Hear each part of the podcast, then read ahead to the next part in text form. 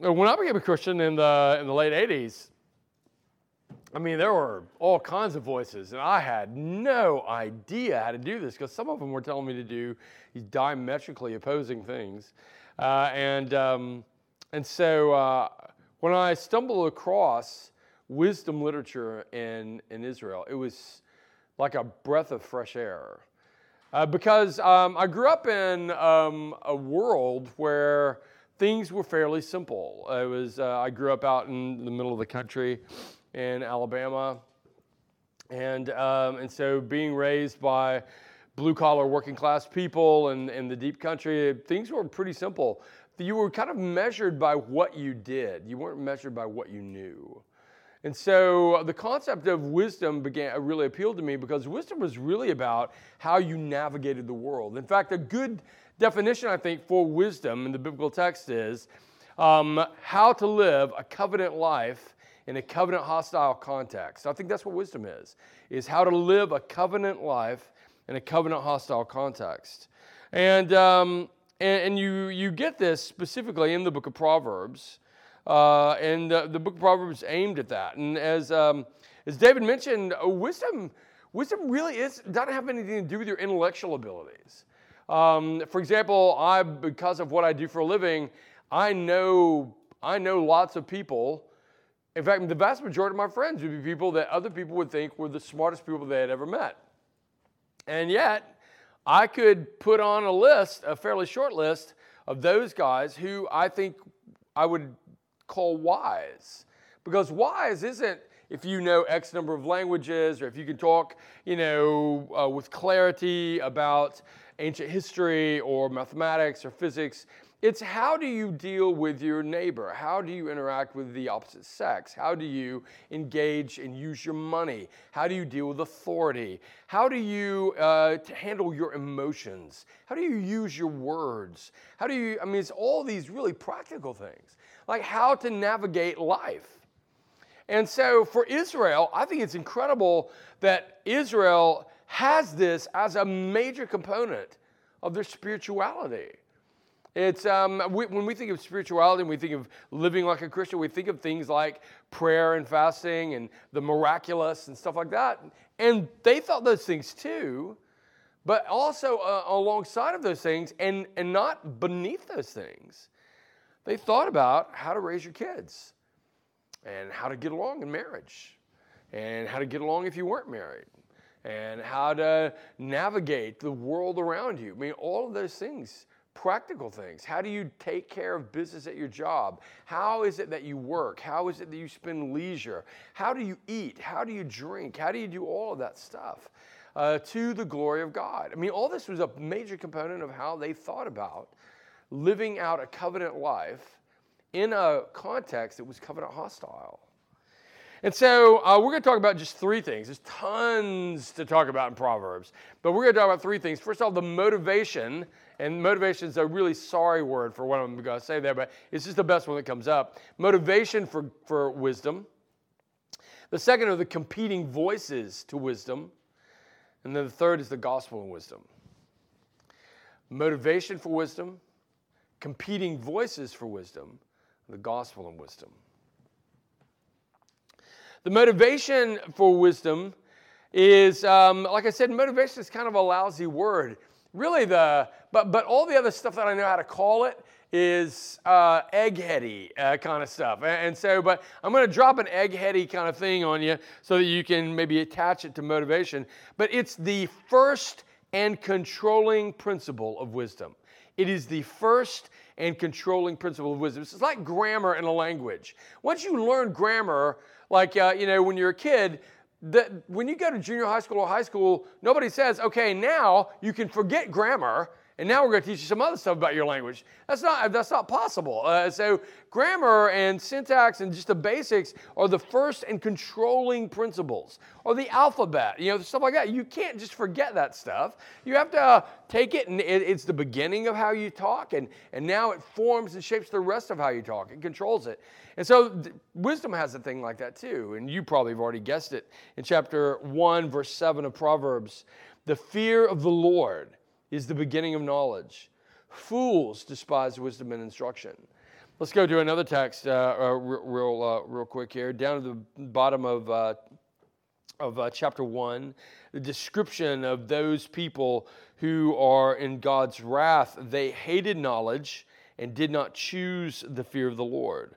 Uh, contradistinctively, the Son, who is uh, always the recipient of these messages in 1 through 9, uh, is told that he can find wisdom if he seeks for it like silver and gold. And then in verse 4 of chapter 2, he it says, Then you will understand the fear of the Lord and find the knowledge of God. Turn real quick to chapter 9 chapter 9 uh, also, and you, and you, see how this is, is utilized here. In verse 10, the fear of the Lord is the beginning of wisdom, and the knowledge of the Holy One is inside. Now, the way the Proverbs are written, the Proverbs are written in these lines. You, you, can, you can tell they're really pithy, kind of short sayings uh, as a general rule. And oftentimes, the second line just reiterates in a different way the first line. So, for example, um, I feel like my mom instinctively knew how to do this. Uh, she would she would say, "You are in big trouble, Mister just wait till your father gets home, right? That's, uh, yeah, that's uh, technically along the, line, uh, along the lines of Hebrew poetry. My mom was dropping some serious parallelism there. And so, so you are in big trouble, line A. Line B, wait till your father gets home. This is saying the same thing. Just saying the same thing in two really different ways, both of them overtly threatening. And, and, and um, but, but she was right. And, and so um, th- there was this duality there of, of these lines. Well, Proverbs communicates like that. The fear of the Lord in 9:10 is the beginning of wisdom.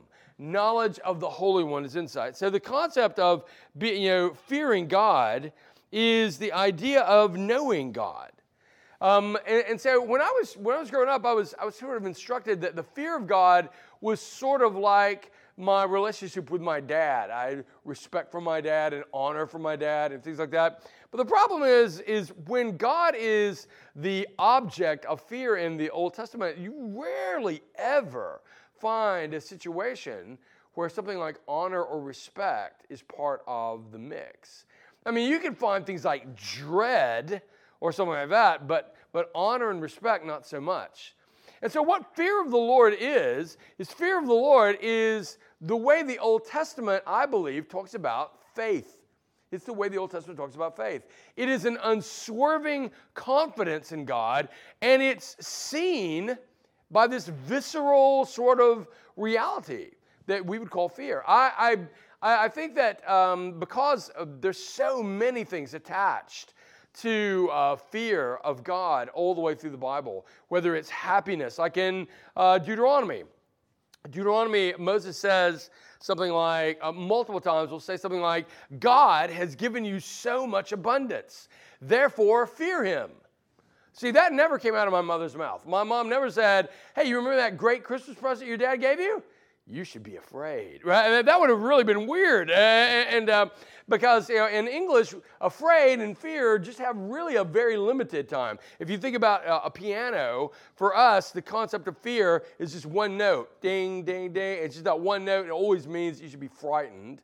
Uh, but in here in the Bible, I think it's a full chord.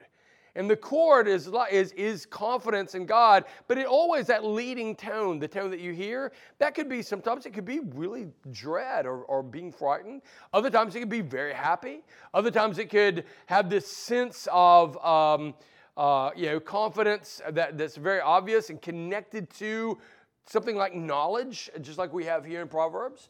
Fear of the Lord is the controlling principle. It is the first and controlling principle of how you think about the entire world because it's how you think about God. This is so obvious, in fact, some commentators have said Did the writers of Proverbs, did the people of Israel believe that the Israelites were the only people in the world that could actually be wise? And I think the answer to that is yes. I think that they would have looked at their Assyrian and Moabite and Egyptian counterparts. I've got loads of Egyptian literature, wisdom literature in my office. Uh, if you're just struggling with sleep, uh, I, I, can, I, can, get it to you. Uh, but but um, you know you've, you've got um, you know uh, co- compositions like the wisdom of Amenemope, this great ruler who, like Solomon, created all these proverbs. I think Solomon would look at him and go, You can do wise things, but wisdom, see, wisdom flows out of seeing the world as it really is. And the only way you can see the world as it really is is see it through the filter of the only true living God. And so the writer of Proverbs just doesn't pull any punches. The very first principle of how to live life in a world where the context is hostile to the covenant of God is to know and believe God. And as you know and believe in God, this is the first principle, but it also controls everything else. It governs the way that you talk. It governs the way that you think. It governs the way that you uh, allow your emotions to either use you or you use them. It governs the way that you eat and drink. It governs the way that you deal with authority. It governs the way that you uh, raise your kids. All of those things are now driven by this idea that God is who he claims to be. Um, my, you know, my, my wife and I, when we first got married, and when we first really, more important to this story, when we first started having kids, we, we were over on, uh, in the East. Uh, and so we lived in Alabama uh, there for just a few uh, years, and then went up to Kentucky to, to do my doctoral work. And, um, and, when, and, and there's when our kids began to get to school age. And so we decided we would homeschool our kids. Now, if you're in the homeschooling community, you know that, uh, you know, contrary to, to what other people think about the homeschool community, it's kind of varied. I mean, it's really varied. Uh, so you you have so for my wife and I, we were like, uh, you know, we, we knew people that were had these, you know, they were homeschooling their kids because these conspiracy theories. You know, they thought every public school teacher was like some SS agent. Yeah, as I really super weird. Of course, yeah, we've got loads of public school teachers in our family, and we've never seen them put a kid on the rack, and so we're pretty confident they're good people. And and, um, and then other stuff that the government was trying to, you know, you know, get their talons into their brain waves and stuff like that. It's just really, really strange. Um, and then some of them were just, I think, scared to let their kids out of their sight, and and uh, and so their kids, you know, kind of, I think, still probably live with them. Uh, for Angela and I, this was kind of a controlling idea. We want to, we want our kids to read all the best literature. We want them to think about the things that are most significant to the world. We want our kids to contemplate justice and mercy. We want our kids to contemplate what it is to be human in God's world. But they have to do that through the lens of believing God is there. And so for us, we can control that idea. I mean, even if you like, uh, uh, we've we've had our kids in private schools before that were, you know, Christian. The the one that Angela works at right now is is fantastic. But we were part of another one prior to that that was the word Christian was an interesting adjective uh, that, that they were used to describe the school. And, and so I'm not completely sure. In fact, I'm rather confident that my kids could have probably had a more, uh, maybe a better shot at listening to and hearing who God was from public school teachers I knew rather than from this particular place that they were in. And so we were, we were kind of happy to pull them out of there at, at some point. But, but it was, but those, those ideas were, were really important to us. Like for us, development and how you think about the world has to go through this filter. This is not something that's ancillary to the real world. It's not something that's Uh, you know kind of a sideline issue to how my kid's marriage is going to go or what people they choose to marry. It's actually right at the very core of it all. It is the first and controlling principle. Do you, in fact, this is how the writer of Proverbs, do you believe? Do you believe that this God, this God of Abraham, Isaac, and Jacob, the God that chose David as king, do you believe that he alone is God? Because if you just kind of make him one God of many gods, which of course, if you know, you know the Old Testament, you know that's exactly what they did. If you make him just one God of many, ironically, Solomon was the one who did that. The one God of many, then you're not seeing him for the way he is. If you just make him as maybe one God of multiple gods, it could be in Israel where you're not seeing this God the way he, com- he conveys himself. Seeing God for all that God is, is the beginning of living a mundane life that's full of joy and wisdom. It's also the beginning of shaping a community of people who now find themselves sort of in the rhythm of the same impulses and values that they see in the triune God. This is what drives churches that are, are, your size to still send out missionaries. It's what drives you to evangelize the people that are around you in your own world. It's what drives you to come and sing all these really great songs you sing, is because you have this natural impulse. Faith is the thing that provides that. Knowing God for who He is, believing God for all He is, is the first step, the controlling principle of wisdom. Wisdom is that thing that grants you the power and the, the, the clarity to live a covenant life in a covenant hostile kind of environment. And we certainly live in that covenant hostile environment. And that brings us to our next point. Our next point are the competing voices with wisdom, the competing voices with wisdom. I think one of the things that drew me to the book of Proverbs early on uh, was the fact that there was nothing naive about it. Um, growing up uh, in Alabama, there was, a, there was a certain gullibility and naivete that went with being in church. In fact, I remember my friends and I sort of you know, laughing a bit about the, um, uh, the, the, the, church people that we, that we dealt with, like when we would come back to, from college and stuff like that. And um, we had certainly, um, I don't think any of us know, were Christians, but we had walked down and said the prayer, and that was enough for these people. They, oh, they must be Christians. We thought that was incredibly naive. I didn't even believe there was a God, so it was extraordinary to listen to people still tell me that I was a, a Christian because I walked down and said the prayer. It was like having a, like having, uh, I had a particular aunt that used to give my brother and I these Christmas gifts. They were just the worst. Uh, they, we were confident that she had no concept that we were boys, uh, and uh, that uh, and that we and, so she would give us these gifts that were just not uh, you know not even remotely um, uh, you know ideal for any two boys, but particularly two boys growing up in the in the country. It's like um, you know we, we were uh, kind of you know we were redneck kids, and we're not going to wear like mauve you know warm up suits with our initials in cursive writing on the lapel. It's like, it's like a, we just might as well go to school and beg people to beat us up. And, and so, uh, and so we should give us these things, and we would want to take them back, but our mother would be like, "You can't take them back." And so when I, I came back from college, and I entrusted myself to, you know, my uh, my um, old youth minister, and just said, "I just, you know, I, I, I not told my parents this. I just don't want the conversation, but I'm an atheist. And he just patted me on the shoulder. So I remember the day you walked the aisle. You okay? It's like this is just like my my warm up suit. My aunt. I, I, I can't give it back. I, I mean, it's just ridiculous. And so uh, and it made that made the idea of salvation seem cheap, just like that warm up suit was. And, and I, I, open up uh, I open up the um, the book of Proverbs, and this father is not gullible at all. He's not naive at all. Look at chapter 1, beginning with verse 8. Hear, my son, your father's instruction, forsake not your mother's teaching. They're graceful garland for your head and pendant for your neck.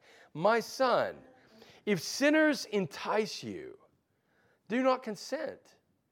If they say, Come with us, let us lie in wait for blood, let us ambush the innocent without reason like Sheol, let us swallow them alive and whole like those who go down to the pit. We'll find all precious goods. We'll fill our houses with plunder.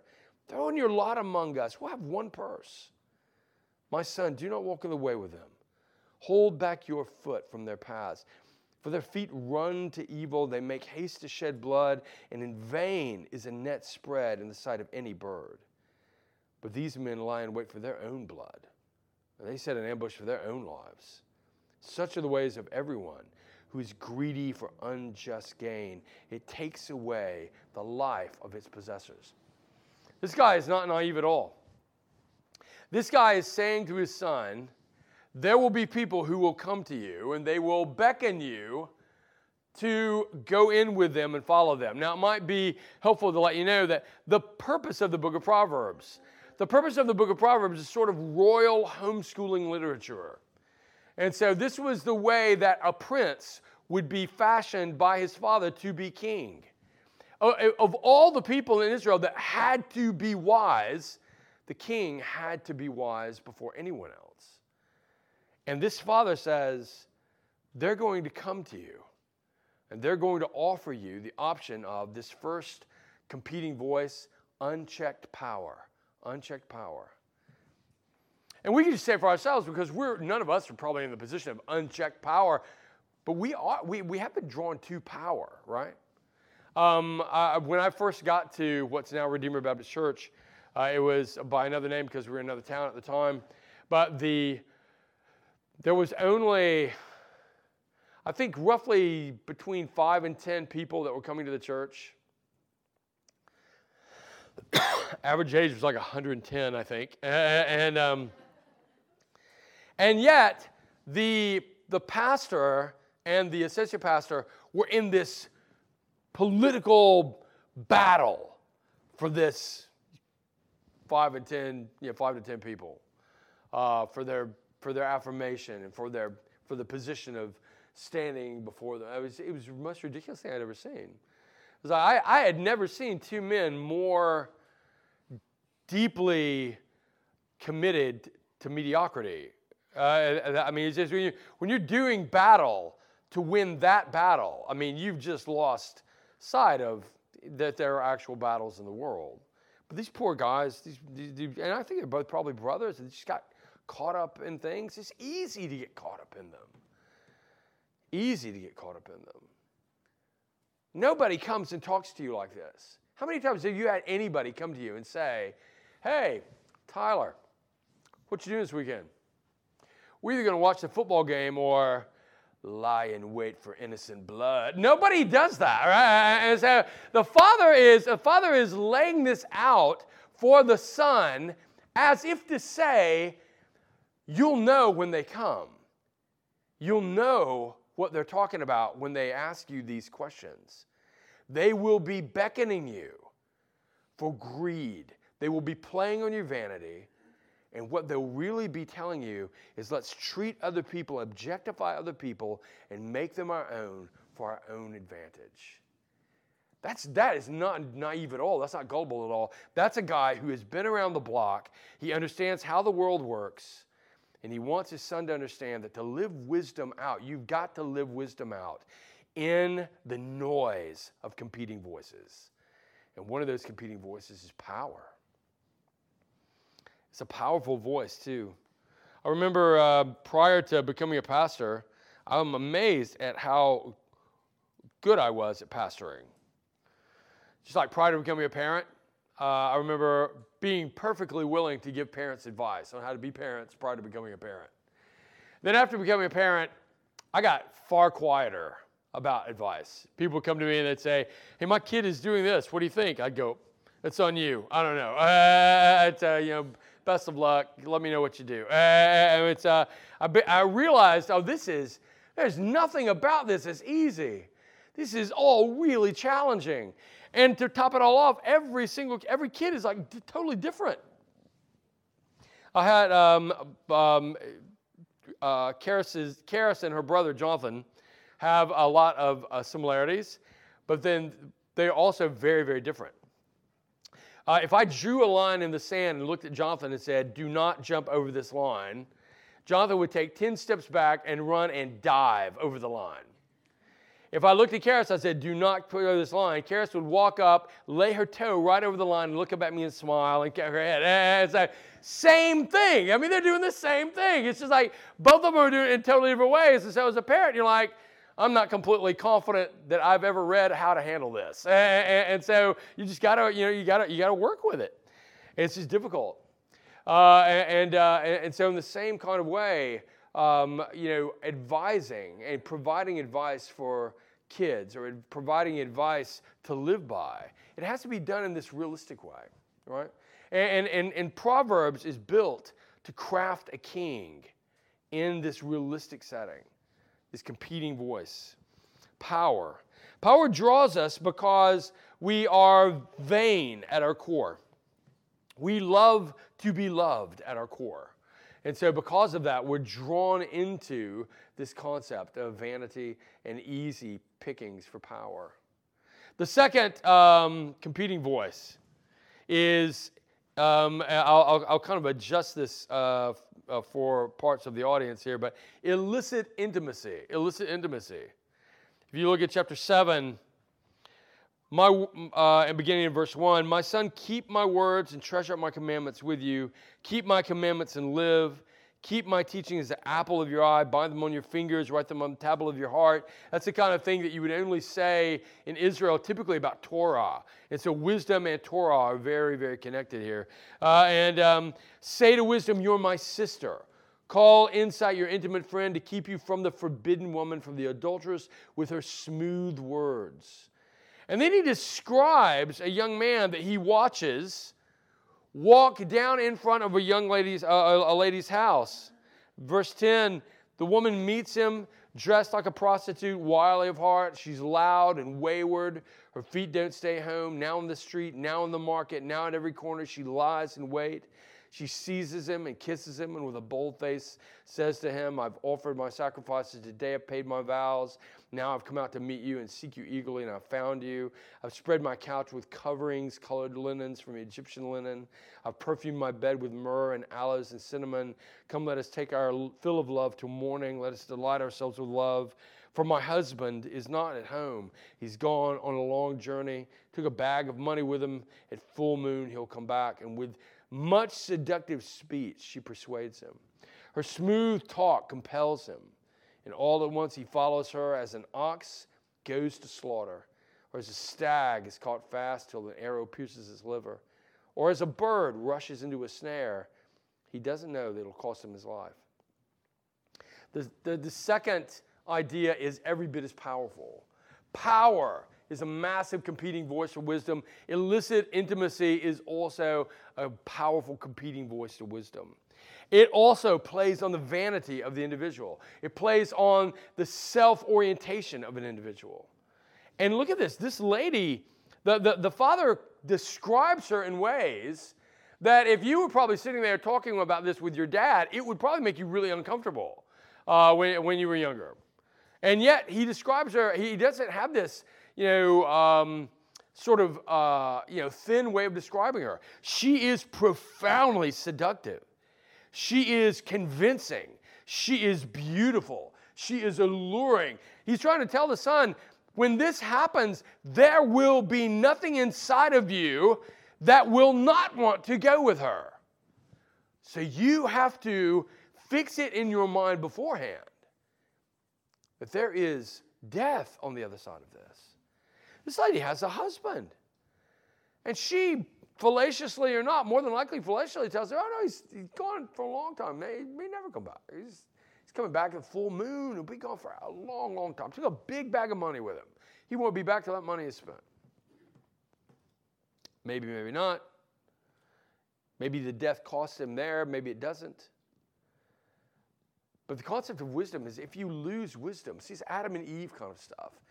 Uh, uh, when, when students try to describe Adam and Eve to me, they'll, they'll, say, Well, God told them now that they've eaten from the tree of the knowledge of good and evil, that now they have to have death, which means that they die. And then they'll stop and go, But they don't die then. They, they, they die later, like much later. So they live quite a long time. And then I just sit there and watch them, you know, simmer in their own confusion uh, the matter. And I say, that, that particular death is one of the deaths that's talked about, but there's more, don't you think? They go, oh yeah, spiritual death. They say, right. That's good. That's how. That, that's the language that this writer's uh, capitalizing on. Maybe, maybe, maybe, maybe death doesn't happen immediately to someone who makes this tragic mistake, but that it kills, and it kills perpetually. Whether it's the life of relationships, whether it is the trust that anyone would have in you afterwards, whether it is inside of your own being. This has the same effect on the people that engage it as power does. You remember power? Those who pursue unjust greed, it actually affects you. It does violence to the possessor of those people who get unjust gain. Same thing here. Look at the way that uh, the, the writer describes it to his sons in 24 through 27 in the same chapter. Sons, listen to me and be attentive to my words. Let not your heart turn aside to her ways. Don't strain to her path, for many is a victim she's laid low. All of her slain are a mighty throng. Her house is the way to Sheol, going down to the chambers of death. Those people that receive the pleasure, regardless of how remarkable it might be, those people also receive death. That pleasure doesn't work life inside of them, it works death inside of them.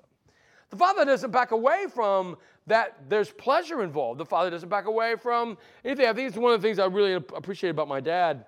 Uh, when you grow up poor, you you always uh, it's, it's really common to always say things about rich people like oh they're not happy and, and things like that i remember my dad one time i, I said that i can't remember i can't remember who it was uh, we were watching a we were watching a news uh, interview with somebody and and uh, and I was just you know I drank the Kool Aid uh, you know and and I said I said yeah. I said yeah I know they've got money but they're probably not happy. And my dad looked at me he goes I'm gonna I'm gonna roll the dice and say they probably are son he goes they, they, may not be happy like you're happy but I'm pretty sure they're happy and uh, and he, he, listed like 12 things that that he felt like probably made him happy. And, uh, and I walked off thinking, wow, it's probably right. Yeah, it's probably right. And, and so uh, uh, they, it's, it's, it's easy to kind of build up this naivete about anything that you haven't experienced. Father's not that guy. The father says, son, there's nothing but pleasure involved with this on the front end, but on the back end, those people that receive that pleasure also imbibe death It might be death that you don't immediately uh, uh, you know, feel, but I promise you, son, it's death. And death is the way that this pleasure leads to. Her victims are a mighty throng. Her house is the way to death. And so these competing voices are powerful. And so when you're thinking about wisdom, you're thinking about living a covenant life, and you're thinking about your, your church, you want to ask the question who is this voice? Is this voice, for example, playing to my vanity? Is this voice playing to my sense of becoming known? And, and things like that. So, uh, believe it or not, that's a real temptation for pastors. Uh, you know, pastors, uh, being a pastor is a thankless job in a lot of ways. Uh, and, um, and so all of a sudden, if someone notices you, from the outside, or, or you realize that you can do this one thing and, and draw attention to yourself. Things it's, it's really easy to do. I have I fought with it all the time uh, um, uh, when I was when I was pastoring. Luckily, uh, being a professor, there's this bubble that you tend to live in, and as long as you kind of adjust the bubble, those things are, are fine. But but but but the pastoring is is really difficult, uh, and, and, so.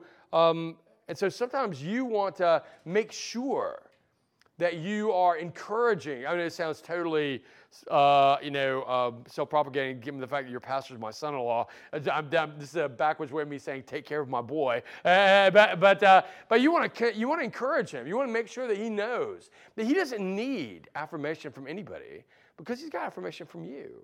Or, you know, that's the same way in, in a marriage. Uh, you, know, you want to make sure that you encourage and love one another in such a way that it renders it irrelevant what anyone else thinks on the outside. And that leads us to our last point is the gospel in wisdom. What defines wisdom better than the gospel? I don't think anything does. Um, the, uh, the, toward the end of uh, Proverbs, you, um, you bump into two ladies, woman wisdom and woman folly. And woman wisdom and woman folly seem to live around the same area, and they appeal to the same people. They call out to the youth, they call out to those who are simple. But woman wisdom beckons them to a feast of wine and aged meat. Woman folly just has bread and water, and it's stolen but they both appeal to the same group. So, what you want to do is you want to pursue the, the feast of the gospel. Pursuing the feast of the gospel simply means identifying who it is that's really calling to you. How is it that they're calling to you? What the gospel does is it calls to you and says, It's true. You are actually, it's very honest, you are worse than you could possibly imagine. But you are more loved than you could ever have dreamed. Worse than you, uh, worse than you're wanting to even admit to yourself, probably. But you are loved more than ever. So there's a real difference. When, when your vanity is played to, the oh, I'm terrible stuff, uh, the, the self deprecating language can just simply play into vanity. Just in the same way as someone who's cocky or, or, or, or, who's you know braggadocious or something like that. Those guys are playing into their own vanity, but so is self-deprecating talk sometimes.